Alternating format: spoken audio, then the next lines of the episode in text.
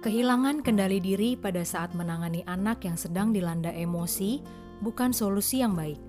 Hadapi anak dengan tenang, sebab ketenangan Anda akan membantunya untuk menenangkan diri sendiri. Tahukah Anda bagaimana cara mengenali dan mengatasi tantrums pada anak? Dan ternyata, tantrums adalah hal yang wajar yang terjadi pada anak-anak usia dini. Yuk, kita simak pembahasannya dalam video ini. Tantrums adalah ledakan emosi. Ledakan emosi yang paling dominan adalah emosi marah. Jadi bagaimana anak di usia mulai dari satu setengah tahun sampai empat tahun, tantrums itu terjadi. Kenapa?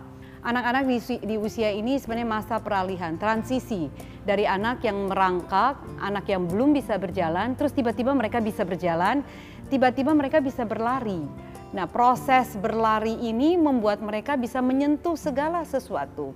Proses eksplorasi, bagaimana rasa ingin tahu begitu tinggi, tapi di lain pihak mereka nggak bisa berbicara, mengungkapkan perasaannya secara verbal.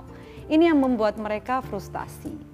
Nah, pada saat frustasi ini terjadi, orang tua tidak tahu apa yang mereka alami karena tidak bisa mengerti, mereka menjadi anak yang kelihatannya dianggap sebagai anak yang keras kepala, yang diungkapkan dengan perilaku menjerit-jerit, berteriak, berguling-gulingan, kelihatannya keras kepala, ingin supaya keinginannya dipenuhi.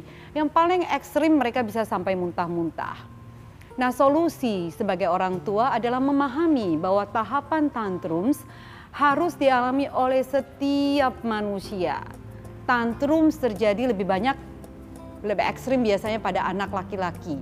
Anak perempuan biasanya jarang sampai se ekstrim itu. Tapi kalau terjadi di anak perempuan biasanya lebih dominan dibandingkan daripada anak laki-laki dalam arti lebih sulit untuk ditangani. Menanganinya halus dengan cara satu, tenang, dengan tenang dia harus melihat kita. Karena apa yang kita kita rasakan, apa yang kita ungkapkan pada saat menghadapi tantrums, ini juga yang dirasakan oleh anak-anak. Yang kedua adalah bagaimana orang tua konsisten. Jadi kalau sudah katakan tidak, jawabannya adalah tidak. Tidak boleh dalam suasana mood kita baik, yang tadinya tidak boleh, terus menjadi boleh. Karena harus diingat, anak saya berikan quote and quote, ada manipulator yang ulung. Mereka tahu bagaimana bisa memanfaatkan situasi dan kondisi sedemikian rupa sehingga keinginannya dipenuhi. Dan yang ketiga adalah alihkan perhatiannya. Jadi alihkan perhatiannya dari keinginannya yang tidak bisa dipenuhi dengan kegiatan yang lain. Dengan mengalihkan perhatian membuat anak dalam sekejap itu bisa lupa bahwa oh ternyata saya minta ini.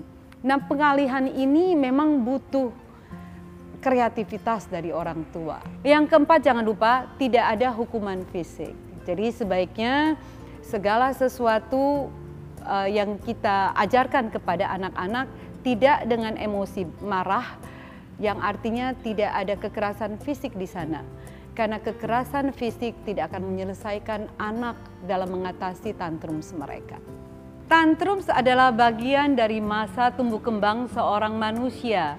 Jadi tantrums itu normal sekali. Menjadi orang tua nikmati setiap tahapan tumbuh kembang mereka. Saya Novita Tandri, happy parenting, the hardest job you will ever learn.